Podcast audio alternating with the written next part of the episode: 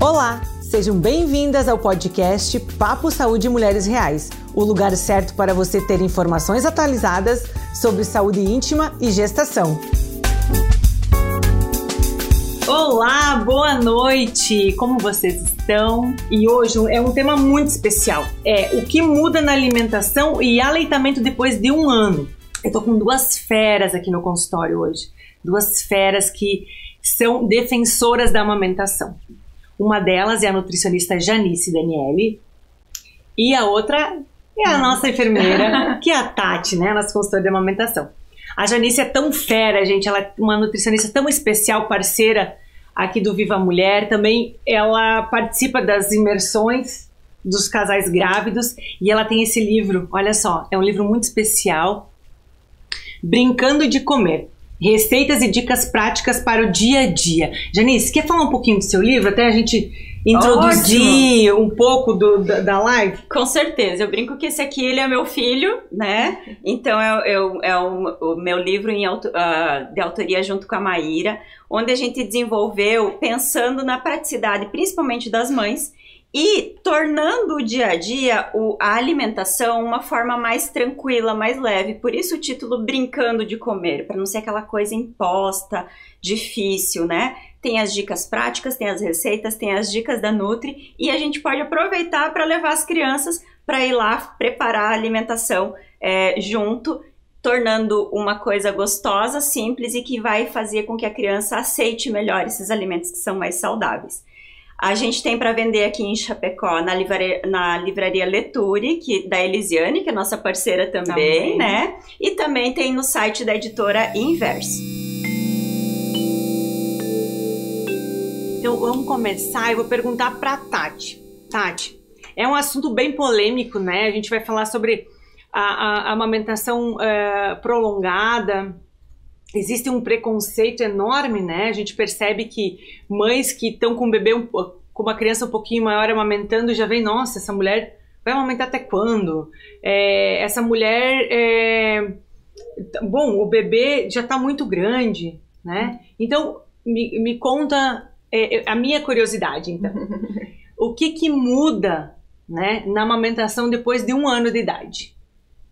Se a gente for falar de uma, de uma forma bem prática, assim, não muda absolutamente nada. Né? Uhum. O fato do bebê fazer um ano ou o fato do bebê iniciar a introdução alimentar, em relação à amamentação, não muda nada. Né? Uh, o mínimo que, que é preconizado da amamentação é dois anos. Uhum. Então, assim, o bebê fez um ano ou está comendo super bem, independente disso, a amamentação ela continua. Né? Uhum. O bebê vai continuar mamando em livre demanda, não é necessário limitar a livre demanda não vai atrapalhar as refeições. Depois a Janice vai complementar isso, uhum. né? De uma forma mais fundamentada, né? E o leite materno é o melhor alimento, né? Pra, a, a criança, a, a, família deve se sentir mais segura com a introdução dos alimentos, da variedade de alimentos, porque a criança está super bem nutrida. Até um ano é o principal alimento, né? Então, uh, existe um tempo hábil para que, que, essa criança se uh, habitue com os alimentos e com a, com a alimentação, enfim, da família, né? Então, é, tem que continuar. Não precisa, não é estranho, não deve ser estranho uma criança de dois anos, três anos ser amamentada no peito, né?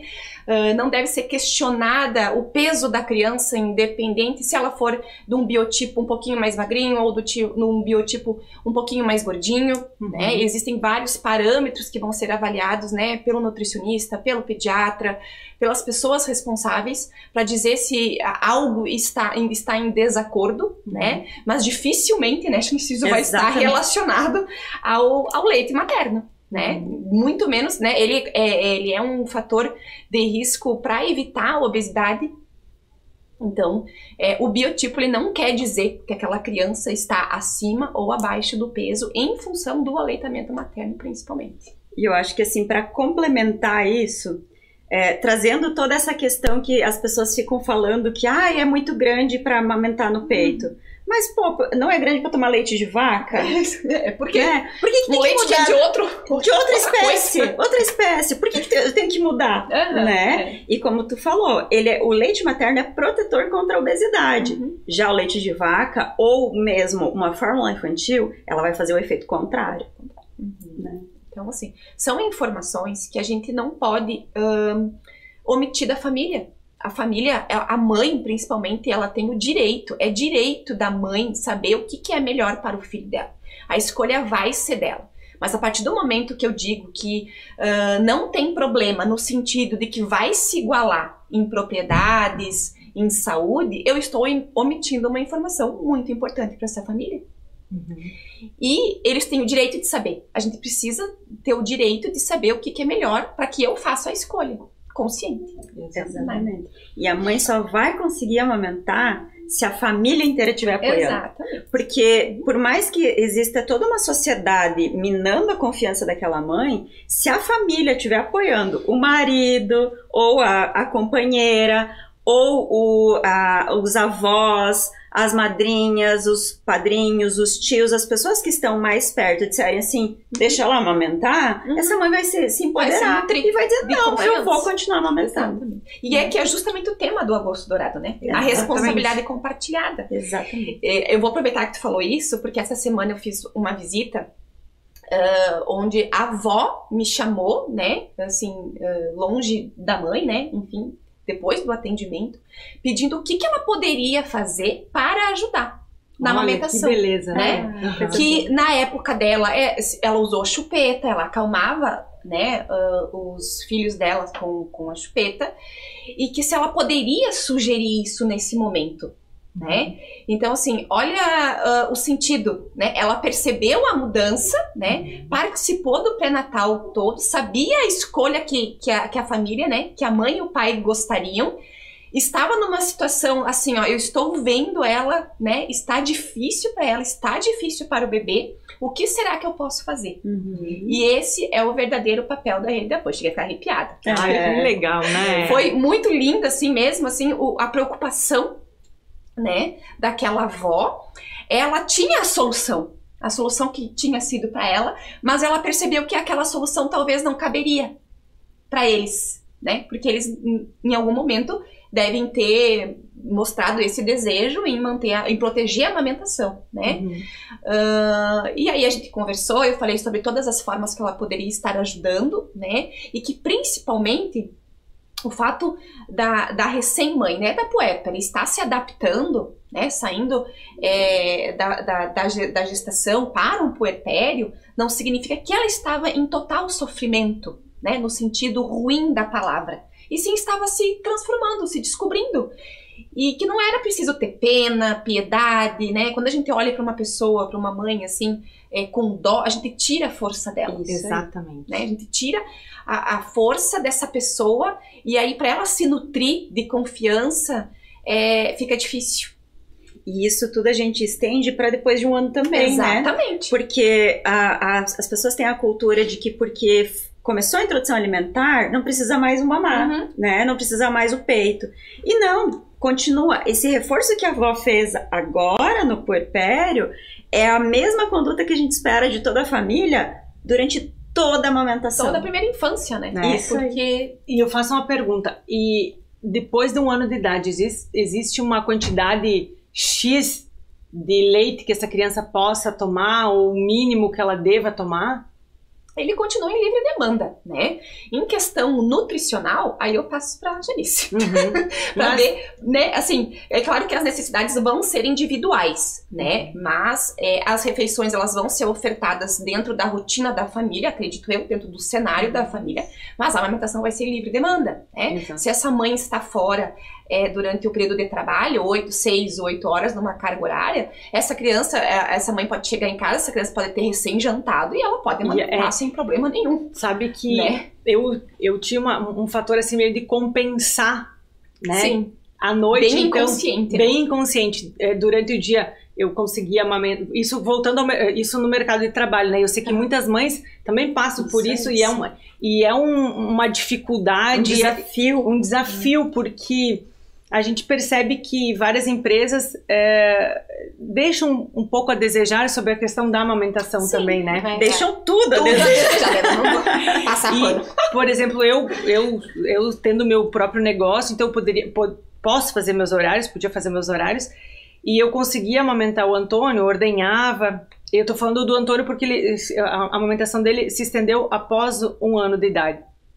Então eu tinha uma sensação de recompensa à noite. E a criança De também deixar tem essa ele- é, sensação. De deixar ele no peito à noite, a noite toda às vezes, Uhum. sabe? E eu tenho várias mães que, que vêm no consultório que me relatam a mesma coisa. E a gente fica super cansada no outro dia e não é pra gente ter pena da gente, né? Exatamente. Porque a gente fica Uhum. cansada no outro dia porque tu passou a noite toda amamentando, então tira esse bebê do peito que tu tá fazendo com a tua É, saúde, que tu isso, tá fazendo é, esse tipo de solução, assim, não, não tem solução para oferecer. É, Sim. que nem eu falei na, na semana, na outra live, né? Assim, ó, olha, no máximo oferece um chá e dá um abraço. Isso! Assim, a Um solução, você. Pede, onde tem a vassoura pra mim passar uma É, vassoura aqui na tua sabe? casa? Porque- Quer que eu dobre uma roupa? Quer que... Poxa, a gente fica sem o direito de reclamar, Sim. né? Uhum. Poxa, e filho dá trabalho pra caramba, assim, é cansativo às vezes. Muitas né? vezes o que a mãe quer é só um apoio. é É só que tu falou, um abraço. um abraço. É. Então, gente, quem tá aí na amamentação prolongada, não se culpe. Faça o melhor que você consegue, nos horários que você puder, que seja favorável para você e para o seu bebê. Amamente é, o máximo de tempo que você puder, né? Isso vai beneficiar o seu filho. É, eu quero perguntar, pra, Janice, eu, te- eu tenho algumas perguntas para você e eu quero ah, te perguntar uma, uma das coisas é sobre a introdução alimentar. Depois eu quero que você fale sim sobre após um, após um ano, mas me fala um pouco quando se inicia essa introdução alimentar. Você a tua visão nutricional, né? Uhum. Quando começa? Quais alimentos a gente pode estar ofertando para esse, pra esse, pra esse bebê? Ótimo, então vamos lá. Primeiro, que a introdução, eh, por motivo nenhum, não existe nenhum motivo para a gente iniciar a introdução alimentar antes de no mínimo seis meses, tá? É, isso quer dizer que a gente pode prolongar por mais tempo. Se aquele bebê não está pronto para receber aos seis meses os alimentos sólidos, a gente pode ir por mais tempo também. E para entender tudo isso sobre a introdução alimentar, sobre quanto tempo a amamentação, tudo como é que funciona, primeira coisa que a gente precisa ter em mente é entender que a introdução alimentar não é aquele primeiro mês que a gente está introduzindo alimentação para o bebê. A introdução alimentar ela se inicia aos seis meses, que é quando a gente sabe que o bebê vai demonstrar sinais de prontidão. E esses sinais de prontidão quer dizer que quando a parte motora externa desse bebê está pronto, quer dizer que lá dentro os órgãos dele também estão prontos para começar a ter um grau de dificuldade maior em relação a aprendizado de mastigação, de deglutição, para receber aqueles alimentos dentro do estômago dele, para não ter lá problemas intestinais, por exemplo, ah, de alergia e assim por diante. Tendo isso em mente que a introdução alimentar inicia-se aos seis meses, ela se estende até os dois anos de idade.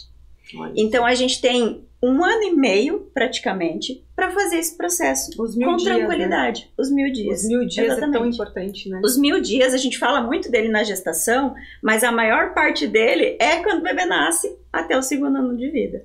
E o leite, né, especialmente o leite materno, ele é o principal alimento. Por quê? Porque toda a demanda de nutrientes e de calorias que esse bebê precisa só vão ser fornecidos com o leite Uhum. nenhum outro alimento vai ser fornecido com isso. Tanto é que, por mais que a criança já engrenou na alimentação, quando ela ficar doentinha, quando nascer dentinho, quando mudar muito a rotina, quando ah, hoje está muito quente, ela vai comer menos, tudo isso ela vai começar a mamar mais. Uhum. E o corpo da mulher é tão perfeito que quando a criança começou a mamar mais, que demonstrou essa demanda, ele vai lá e aumenta a produção. Quando essa criança começou a comer mais e hoje, ah, eu tô comendo mais e quero mamar menos, o leite baixa a produção. Quando tá muito quente e a criança precisa de mais água, e a criança sabe, sabe quando a- o bebê fica, tá aqui num peito, daqui a pouco quer o outro, daqui a pouco quer o outro? É porque ele está escolhendo o que, que ele quer naquele leite. Se ele quer mais água, se ele quer mais gordura, se ele quer mais nutriente. Então ele sabe ir trocando, ele vai sentindo pelo gosto. Ao, ao mesmo tempo, a língua vai passando é, informações neurológicas lá para a produção de leite para essa mãe, tá? Então, tem uma frase que eu gosto muito que o leite materno, ele é um professor. Cada fase do bebê, ele vai integrando um grauzinho de dificuldade. Então, o leite materno, ele sabe que depois de um ano, por exemplo, esse bebê precisa de mais cálcio, esse leite vai ser produzido com um pouco mais de cálcio. Quando esse bebê está doentinho, esse leite vai ser produzido com mais anticorpos. Quando esse bebê está com baixo peso, esse leite vai ser produzido com mais gordura. E assim por diante tá? E isso é a perfeição do, do mundo. Então, quando a gente fica tranquilo e confia no leite materno, confia que tá tudo bem, que tá produzindo e a natureza está fazendo todo o seu papel, eu não preciso me preocupar enquanto essa criança come. Porque lá no início da introdução alimentar, eu vou simplesmente dar oportunidade para essa criança ir conhecendo os alimentos e desenvolvendo as habilidades motoras para aprender a mastigar, para receber esses alimentos sólidos, certo? Nossa. E a outra pergunta era o que, que a gente pode oferecer, né? Então eu tenho uma frase que eu uso muito que eu gosto de dizer que é assim: não existe comida de criança e comida de adulto.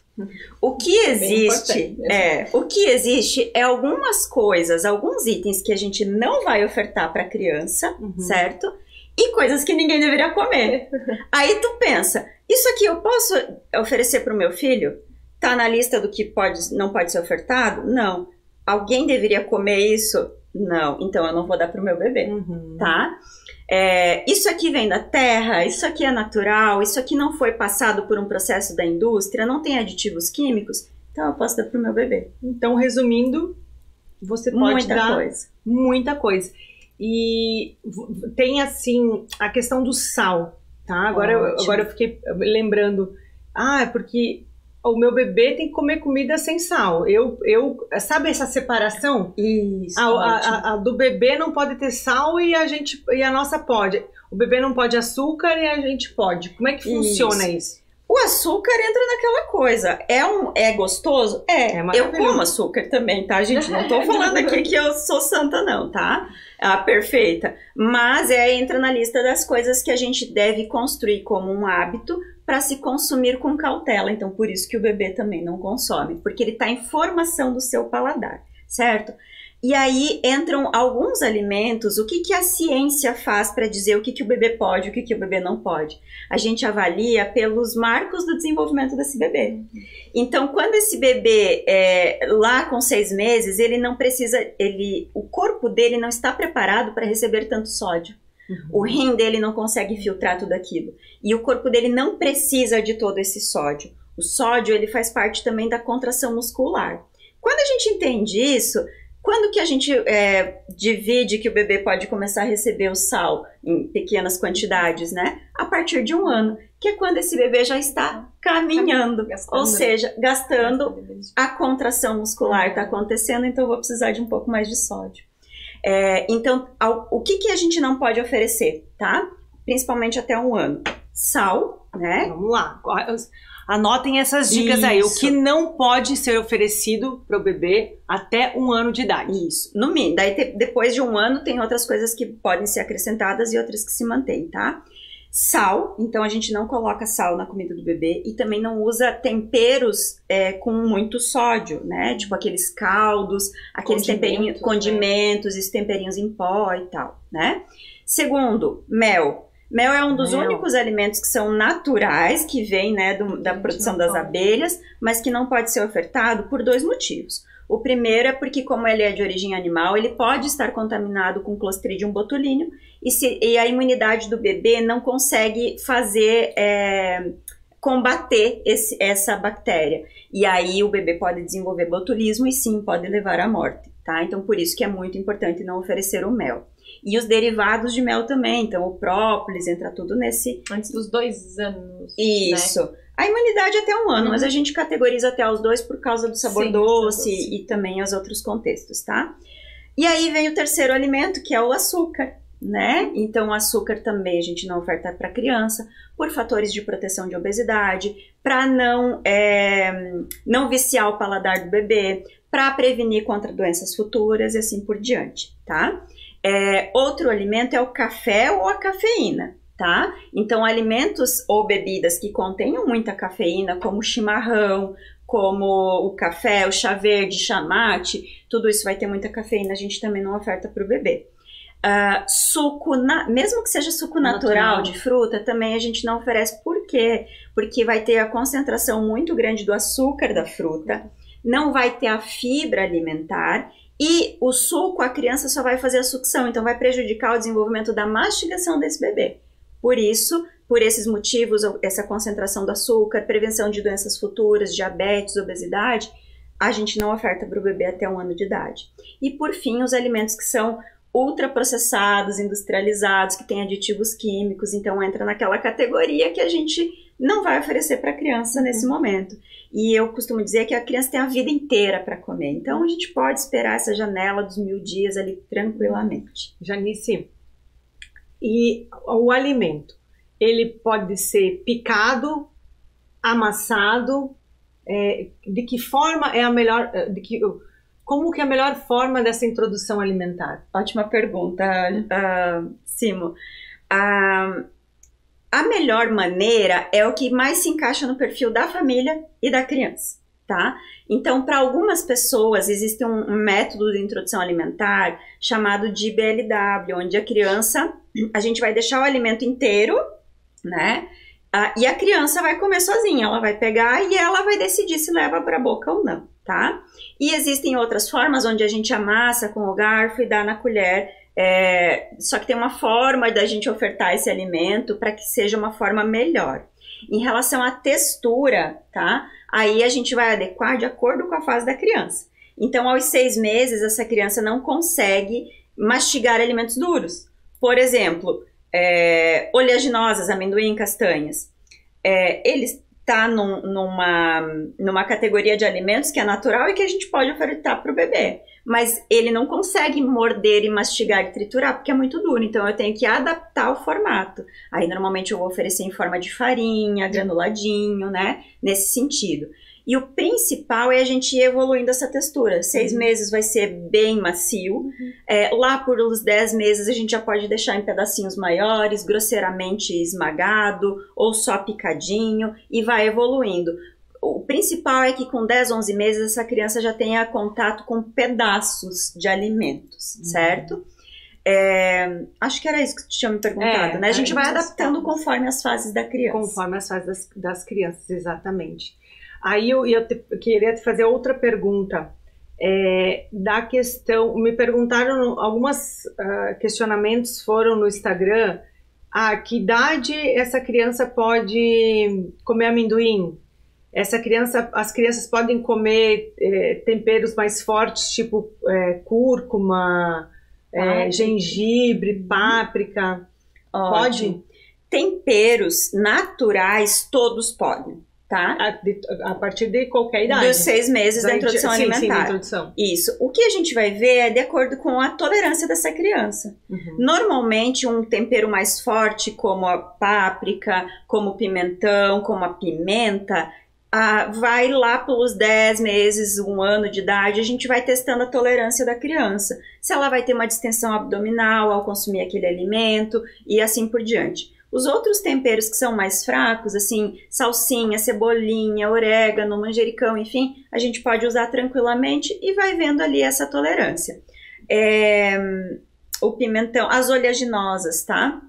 É, as oleaginosas, temperos industrializados é o que a gente não usa.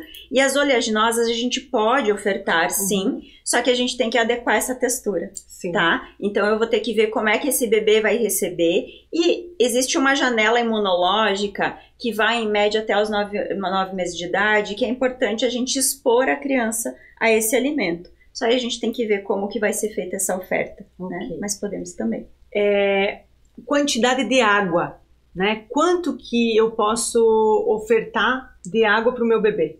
Ok.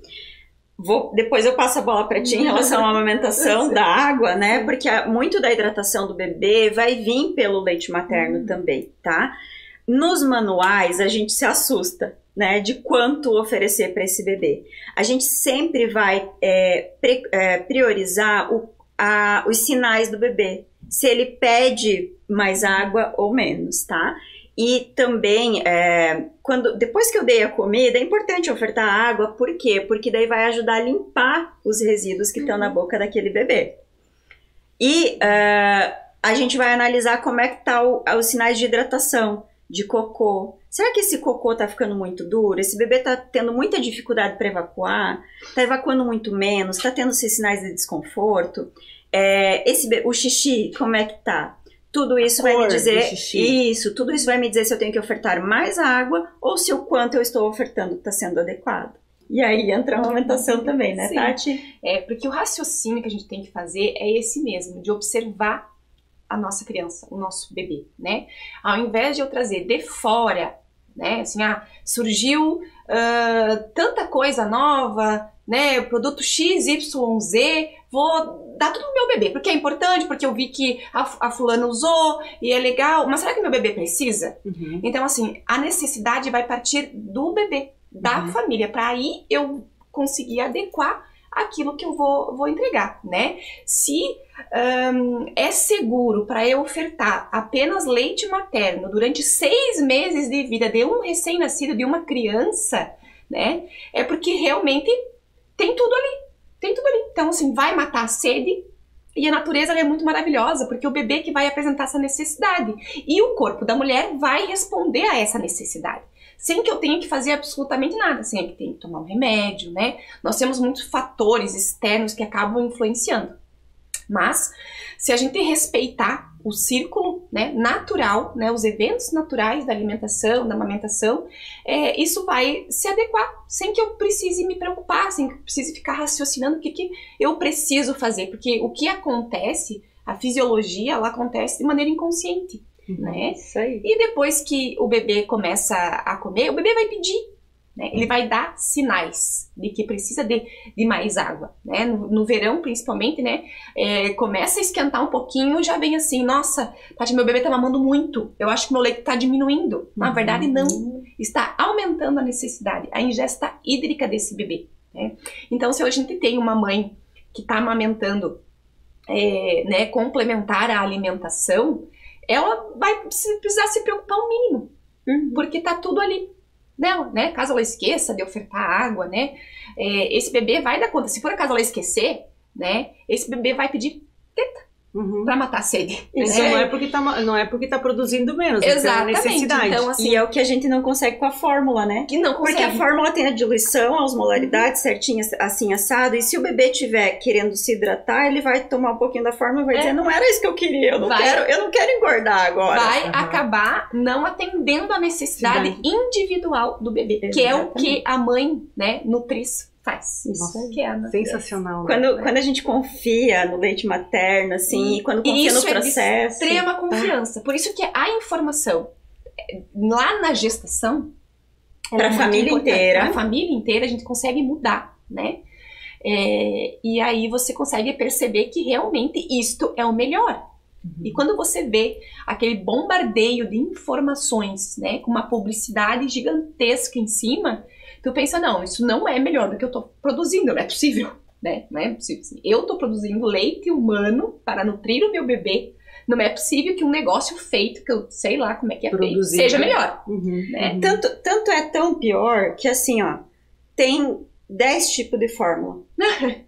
E aí, o bebê, às vezes, você vai ter que ir, vai uma, e vai outra, e vai outra, e vai outra, e não dá certo. E com a gente tá sempre certo. Tá, tá sempre certo, tá sempre certo. Tá sempre certo, não tem nenhum. Janice, é bebê, é, falando agora né, das fórmulas, aí tem fórmula sem, é, de soja, fórmula sem lactose, fórmula assim, para constipação, anti-refluxo, não sei o que lá, para alergia, para o, o que você acredita, por que, que você acredita que isso vem acontecendo? Ótimo, vem acontecendo porque a indústria estuda leite materno há mais de 50 anos e nunca conseguiu chegar perto. Bem perto. Eles tentam, mas nunca vão conseguir. Porque como que a gente vai conseguir produzir o leite específico para aquele bebê, individualizado? É, então, a fórmula infantil, ela é um adjuvante nos casos onde a gente não pode, por algum motivo, amamentar. Aconteceu alguma situação em que não conseguiu ser amamentado esse bebê, então sim, ela vem para ajudar nisso. Mas muito mais ajuda é quando a gente vai lá a família inteira entende isso e aí a gente não vai ficar chateado quando essa mãe estiver amamentando. Exatamente. Sabe? É, quando, quando eu tô dando a comidinha pro bebê, por exemplo, ah, eu sou a avó, eu sou a tia, eu sou a madrinha, eu quero dar comidinha, mas esse bebê tá querendo um pouco de teta agora. E aí eu vou dizer, tudo bem, vai lá, Vamos toma tua água, toma teu suquinho ali na teta, que é assim que eles fazem, igual nós adultos, e depois você volta aqui e come, entendeu? Aí a coisa flui muito melhor. Então a indústria vem tentando procurar, mas ela não consegue. Por quê? Porque às vezes aquele bebê, o que ele tá precisando não é daquele jeito, é do outro, é do outro. Imagina, se fosse produzir um leite, você teria que pegar cada indivíduo, mapear esse indivíduo para cada fase dele, inclusive. Exatamente. Porque não é o mesmo durante todo o, o tempo, né? E o tratamento para alergia, né? A proteína do leite de vaca é o próprio aleitamento. Exatamente. O melhor tratamento para as alergias é o leite materno. Então, assim, não tem como, né? Tanto é que, quando uma criança tem possível alergia, nós que estamos amamentando, quando estamos amamentando, não podemos consumir, Isso, faz Produtos de derivados, acaba esse- passando, né, E no, esse no é leite. o tratamento. Então, assim, Isso. se é tão perfeito assim, né? Qual que é a necessidade? E aí uma coisa bem importante que você falou, né? A fórmula não é a grande vilã, porque ela realmente ela vai salvar em algum momento, em alguns casos muito específicos. Isso. Mas essa é uma parcela pequena da população que talvez vá precisar. Casos reais, né? casos reais. Né? Então, o, o problema é o uso indiscriminado, Uhum. que tá ah, aquele raciocínio assim de que pode ser que a sociedade esteja omitindo informação para a família, Uhum. né? Então, assim, não tem problema. É, é claro que a escolha vai ser da família, e isso não tem julgamento em relação a isso, porque cada pessoa sabe o preço que vai pagar para aquilo que quer para sua família, né? Isso em todas as fases da vida, inclusive adulta. Mas o nosso dever em não omitir as informações é que é importante, né? Então, Eu, eu, eu queria perguntar para vocês, assim, que vocês me falem apenas um fator, o porquê que a mulher não acredita na sua, no, seu, no seu próprio leite, no poder desse leite, que ele, esse leite sim está nutrindo o seu bebê. Na minha opinião, é a rede que está ao redor que tira a confiança dessa mulher. Porque é que a gente vê nas consultas, na gestação, a mulher vai atrás e busca, entende, lê e vai, vai e fala. Fala para o marido, fala para um, fala para outro. Só que a cultura ao redor minou muito tudo isso. E aí, é, o peito, ele não é só é, calorias ou nutrientes, ele nutre a alma, nutre a mãe, nutre o bebê, é, emocionalmente falando também, ele traz todo esse contexto. E aí, o que, que a indústria tem que fazer? Criar mil e um produtos para tentar substituir isso. E aí vem aquela história, ah, vamos dar mamazinha porque o bebê tá chorando. É, eu vi que vocês postaram essa semana o livro, né, indicativo do, o- do Carlos Gonzalez, Um Presente para Toda a Vida. E nesse livro ele fala muito bem sobre isso, sabe?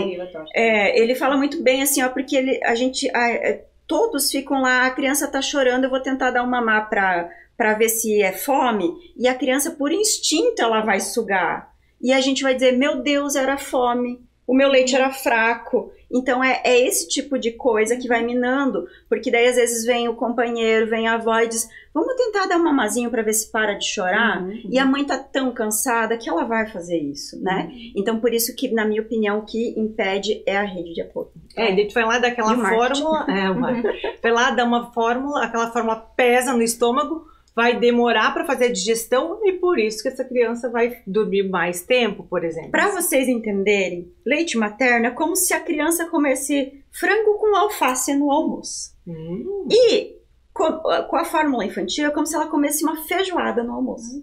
Quando você come uma feijoada, você não fica um tempão sem querer comer? Você não fica que nem uma jiboia lá, assim, tentando digerir. Ai, meu Deus, comi demais. passando mal. A criança com a fórmula é a mesma coisa, então por isso que essa criança vai parar de chorar, não é porque o teu leite é fraco. exatamente. Não existe, é assim, mito. é- É, o maior mito é leite fraco. E eu acho E você, assim, Tati, qual a tua é- opinião? É, a cultura, em primeiro lugar, assim, sabe? Porque, e a gente responsabiliza muito a mulher, né? Porque tem todas as diretrizes, mas a sociedade não funciona, ela vai, em- vai contra ao Uhum. que a gente precisa, ao que essa mulher precisa, né? E a gente responsabiliza essa mulher. E rotula essa mulher. E rotula essa família. Então a cultura é muito forte em cima. Acho que o imediatismo que estamos vivendo nos dias de hoje também é algo que tem que ser tudo para ontem. O bebê precisa ganhar peso para ontem. Ele precisa sair mamando. Eu preciso ter uma quantidade exorbitante de leite para ontem, tudo para ontem, né? E, e, o, e o marketing criando necessidades, né? Quando a gente vai lançar um produto, um serviço, realmente a gente procura é, criar necessidade no consumidor, né? Uhum. Então eu mostro para o consumidor que ele precisa daquilo. Né? Então, né, é, é, economicamente falando, assim, o mundo funciona assim, né? criando necessidades para o consumidor para que ele precise daquele produto. Uh, mas em se tratando de saúde, isso é muito complicado né? E aí a gente dizer para a mulher que ela precisa daquilo, precisa de uma bomba extratora que custa X reais, precisa da fórmula XYZ, é, precisa disso, precisa daquilo, uhum. né? Então, assim, o que que, o que, que a gente está fazendo de fato para que a gente diminua um pouco essas, essas necessidades e a mulher comece a recuperar a confiança no corpo dela, né? Uhum. Hoje existe até uma lei, né, que proíbe a publicidade escancarada né, porque ela é mascarada, mas a publicidade escancarada de produtos, de substitutos de leite materno de 0 a 6 meses, ela é proibida, né, e é, gera conflito de interesse, assim, para profissionais que são amigos da amamentação, né, uh, mas é pouco, 0 a 6 meses, né, porque lá quando a criança tá, tá, fazendo, tá fazendo um ano, quantas latas você vê lá coloridas, com a vitamina A, B, C, D, zinco e sabe? Minando a informação aí, assim, que o leite, não, o leite materno não tem isso. É, exatamente, né? Tipo assim, e aí você não vê, né? Tu não vê lá o A, o Z, o C, tu não enxerga. Aí você vê aquela lata toda colorida, cheia de, de bichinho, né? Nós somos visuais. Ah, tu chega naquela farmácia, coisa mais linda aquilo lá, né? Colorido. Nossa, isso aqui deve ser uma potência. Ou aquela lata dourada. A lata dourada, né? Tipo assim, nossa, fazendo que uma vale ouro, ainda. É, né? Vale ouro. E aí a mãe olha aquilo lá, né, e, e vê, daí uh, oferta, porque foi informada que não tem problema, né? Uhum. Imagina, o bebê já tá grande, já come. Uhum. Então, assim, a pessoa que fala isso tá omitindo uma informação. Uhum. Então, se é uh, pessoas leigas, tudo bem, mas profissionais de saúde, eu me sinto do dever de falar Nossa. a verdade. E, e não omitir esse tipo de informação. Uhum. Porque assim ela vai se nutrir de confiança. Esse mediatismo eu trago para alimentação sólida. Uhum. Por que sólida? Porque o Perfeito. leite é alimento, né? A gente fala como se não fosse alimento. Não, o leite é alimento também.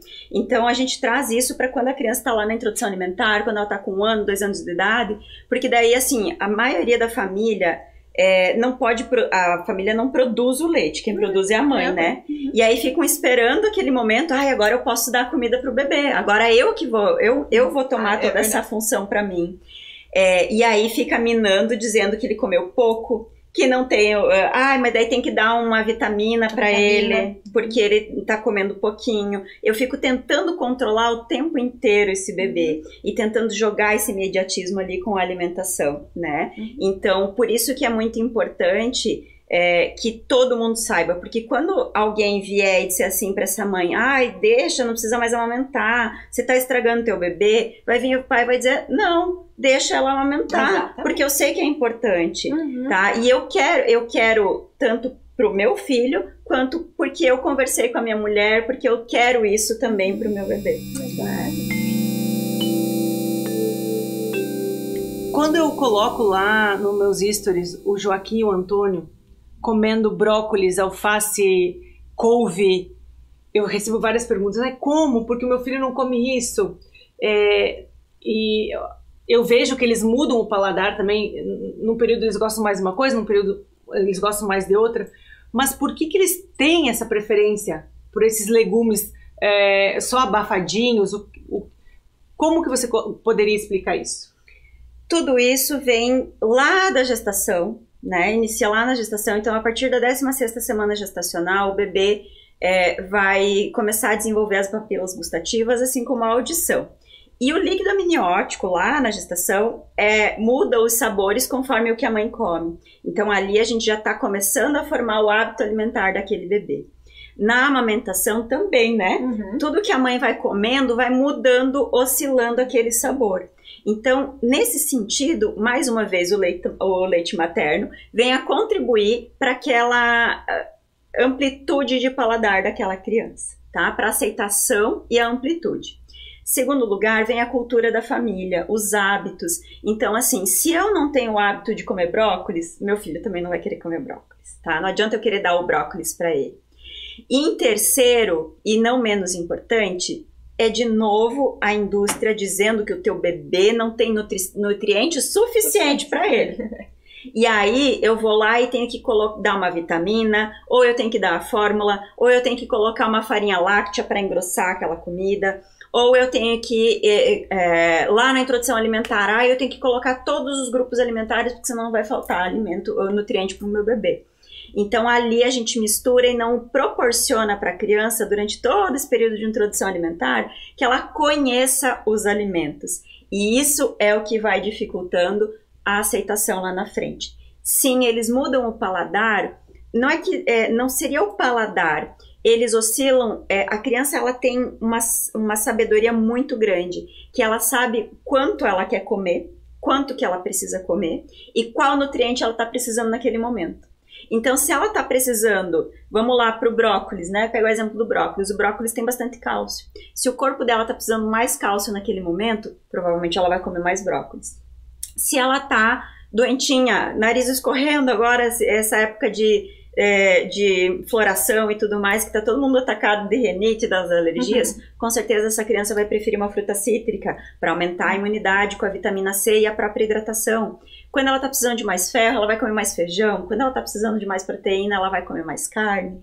É, e, e, e, nisso a gente vê também, quando a criança está precisando de ferro, ela come feijão, e se você oferece uma fruta cítrica depois, ela se esbalda, por mais que ela já esteja saciada ela vai comer porque o corpo dela sabe que vai absorver melhor. A gente pensa que está ensinando a criança. Mas, mas é a na criança verdade, que tá nos quando ensinando. a gente observa isso na criança, a gente consegue extrair tudo daquilo ali. Isso. Porque é necessidade sendo atendida. Exatamente. Então, para a criança aceitar isso, é a forma como eu ofereço, é a minha confiança e também o meu hábito familiar. Então, gente, é tão importante é, a gente ter esses hábitos familiares, porque não é, é eu sempre falo que nós somos exemplos, né? Total. Não adianta nada eu querer que o meu filho coma um brócolis se eu vou, tô, lá, tô lá comendo uma pizza. Lógico que é bom comer uma pizza, né? Uhum. Fazer pizza em família, a gente é adora o Exatamente. envolver todo mundo na cozinha. Mas é o equilíbrio, né? Então, assim, o exemplo, o exemplo é a, é a principal, é, é a principal ferramenta. É a questão de rotina né? E o sentar na mesa é uma coisa que eu priorizo muito lá em casa. Claro que as, é como o Joaquim vai para a escola e às vezes eu me atraso um pouco, ele acaba comendo, começando a se alimentar antes. um pouquinho antes. Sobre rotina e sobre televisão ou celular ligado para uh, para alimentação. Fala só um pouquinho disso, por Ótimo. favor. Primeiro, é péssimo, todo mundo sabe disso, né? E por que, que se começa a utilizar celular ou televisão ou qualquer tela na hora da comida? Entramos no assunto que depois de um ano, o que, que acontece com o bebê? Muda o marco. O bebê ele é mais explorador, a criança já é exploradora. Então ela não quer ficar sentada muito tempo, ela uhum. quer sair e explorar o mundo. E aí o que, que acontece? Se eu coloco uma tela na frente dela, ali tá me vindo várias informações. Então eu paro e fico olhando ali. E normalmente ela vai estar tá comendo sem olhar que ela está comendo brócolis, então lá na frente ela vai dizer: Ô, oh, eu não como isso aqui, não, eu não conheço isso. É uma cilada, é gente. Cilada. É cilada então, colocar isso. qualquer eletrônico na hora da alimentação. Eu sei que muito, muitas famílias, muitas mães fazem no desespero porque a criança não tá comendo e tudo mais. Quem nunca, né? É, não, não vou dizer que vez ou outra talvez aconteça, é, né? Mas... O importante é não se tornar rotina, como você uhum. bem comentou. E quando vocês precisam, eu estou com dificuldade, procure ajuda. Exatamente. Procure ajuda que, é que ex exatamente, que daí a coisa flui mais fácil. É melhor procurar ajuda agora. Uhum do que lá na frente, porque lá na frente a gente vai demorar muito para reconstruir e o impacto negativo vai ser muito pior. Exatamente. Né? Então, e mais respeitar... uma vez, a responsabilidade não é só dessa mulher. Exatamente. Né? Porque é a mãe que precisa, às vezes, tomar a decisão. Isso. E se, esse, se essa criança quis, não quis parar para comer o quanto eu queria agora, ou ela vai compensar comendo mais numa outra refeição, ou ela vai comer no outro dia, ou ela já estava saciada uhum. e tá tudo bem. Olha quantos adultos que sofrem por não dizer, ai, ah, eu não sei, eu como demais, eu não sei quando, até quando eu tô saciado, né? Então é importante a gente respeitar a criança nesse sentido. Janice, e tem uma idade que a criança pode ir para o nutricionista? Tem. Tem? Não se conte. Lá da barriga Na da barriga mãe. Lá na barriga da mãe, já pode ir. É, mas assim, a- o, o nutricionista vai contribuir muito é, com essa criança desde o início da introdução alimentar. Então eu digo que lá na introdução alimentar não é para mim dizer qual comida ele vai comer. Uhum. E principalmente para essa família, opa, é isso que acontece, é assim que tá, tá acontecendo. Ah, o meu bebê tá parando de comer por causa disso. Ou ele tá fazendo isso, ah, ele tá mastigando, engasga, não sei o quê. Então ali ele já vai conhecer muito bem sobre isso. E mais para frente também qualquer dificuldade em relação a, sei lá, constipação, refluxo, o crescimento, eh, a amamentação, as mudanças da alimentação, de textura, tudo isso o nutricionista vai contribuir. E eu gostaria de é, encerrar fazendo uma pergunta para Janice se ah, a mãe está amamentando, né?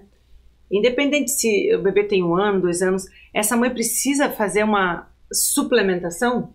Ótima pergunta. Então, assim, é, a suplementação, é, o próprio nome diz, é suplementar, é a mais, né? Então, quando que a gente avalia, tá? A gente vai avaliar numa mãe de pós-parto, essencialmente, por quê? Porque ela passou, ela, ela, durante a gestação, ela utilizou muito nutriente. E agora, para amamentar, ela vai utilizar muita energia também, muito desses nutrientes. No início, o puerpério é muito difícil, então, como eu sempre digo, a mãe não lembra nem de. não consegue nem ir no banheiro direito, que se ela vai parar para pensar em comer, né?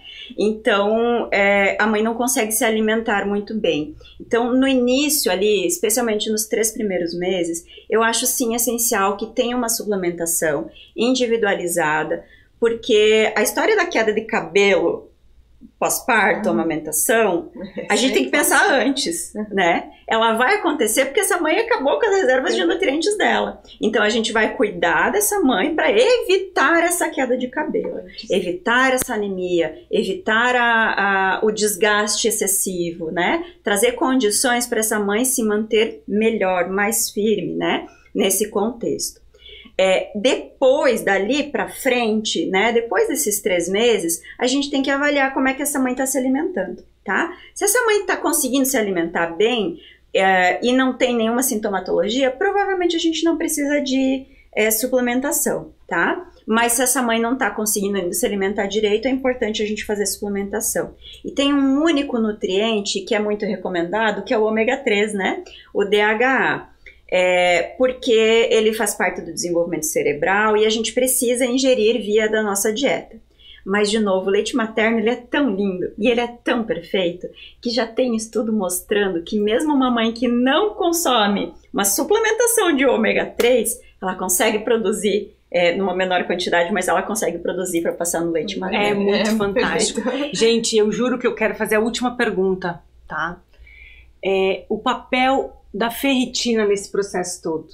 É de extrema Porque- importância. Porque é que- é- eu sou a Gente, doida da ferritina. eu também. né? Eu sou doida Eu da também. ferritina. E eu adoro que tu é louca da ferritina, porque daí a minha paciente não tá muito bem, não tá absorvendo pelo suplemento. Simone, me ajuda aqui. Vamos lá pro endovenoso.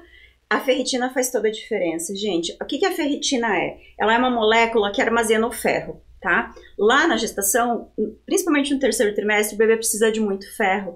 Então, a mãe não dá conta de ingerir todo esse ferro, tá? E também, e aí vai acabando com o estoque da mãe. E aí essa mãe vai ficando sonolenta, cansada, com cãibra, aonde ela se escorar, ela dorme, tá? Tem também a questão Queda de de cabelo. queda de cabelo, exatamente, das unhas e tudo mais, da pele, e também de depressão pós-parto, tá muito relacionado com isso, tá? E lá na gestação, a ferritina também, quanto melhor a gente tiver essa, essa ferritina, mais ferro a gente vai passar para esse bebê. E esse bebê vai ter um melhor desenvolvimento cognitivo, cerebral, neurológico e também é, vai ter uma reserva muito grande para o primeiro ano de vida, que é quando esse bebê não consegue ter muito ferro. Então é uma proteção dos mil dias que vai para o resto da vida. Por isso que é tão importante isso. E eu queria falar uma última coisa Pode como falar. apelo, tá, gente? Como Vamos lá. Pode deixar a, teu, a tua última mensagem, Ótimo. a Tati também pode deixar a última Ok. mensagem. Então, depois de um ano, o aleitamento, o aleitamento materno continua sendo muito, muito importante. E não é desmamando que o teu bebê vai comer mais ou menos, tá? Ah, o aleitamento não, não está diretamente ligado com a quantidade de comida que essa criança come. Então, se você está preocupada com a quantidade que o seu bebê come, fala comigo, tá? Mas não, não, não é tirando o peito que esse bebê vai começar a comer mais, tá? Então continue, se você no teu coração, mãe, sente e quer continuar amamentando e a família tá te ajudando nisso, amamente até quando você quiser. Isso. Muito obrigada a todos, essa é a minha mensagem final. Leite materno salva vidas, leite materno é o meu único conflito de interesse. A gente é defensora do aleitamento materno e ele faz uma diferença gigante na vida inteira. Contem comigo sempre. Muito obrigada, então, né? É sempre um prazer falar sobre isso, assim, principalmente nesse mês, né? É, acho é, a gente veste a camisa, né? E, e esse tema veio bem a calhar, porque é a nossa forma de contribuir com essa responsabilidade, né? Muito obrigada, contem comigo e boa noite. Gente, eu quero agradecer a vocês, porque eu tô aqui com um timaço, né? Nossa, elas entendem muito sobre amamentação, aleitamento materno, sobre alimentação e esse essa nossa conexão transdisciplinar que faz dar certo, né? Exatamente. Exatamente. Uma rede apoiando a outra. Uma Isso rede apoiando a outra. E, com, e junto com você, com o seu, o seu familiar, com a sua rede de apoio. Então, isso sim é um baita time, né? Isso aí. Então, é nós, você e a sua família. Gente, eu quero agradecer, uma boa noite a todos. E o meu propósito é mudar o jeito de nascer para esses bebês impactarem as próximas gerações.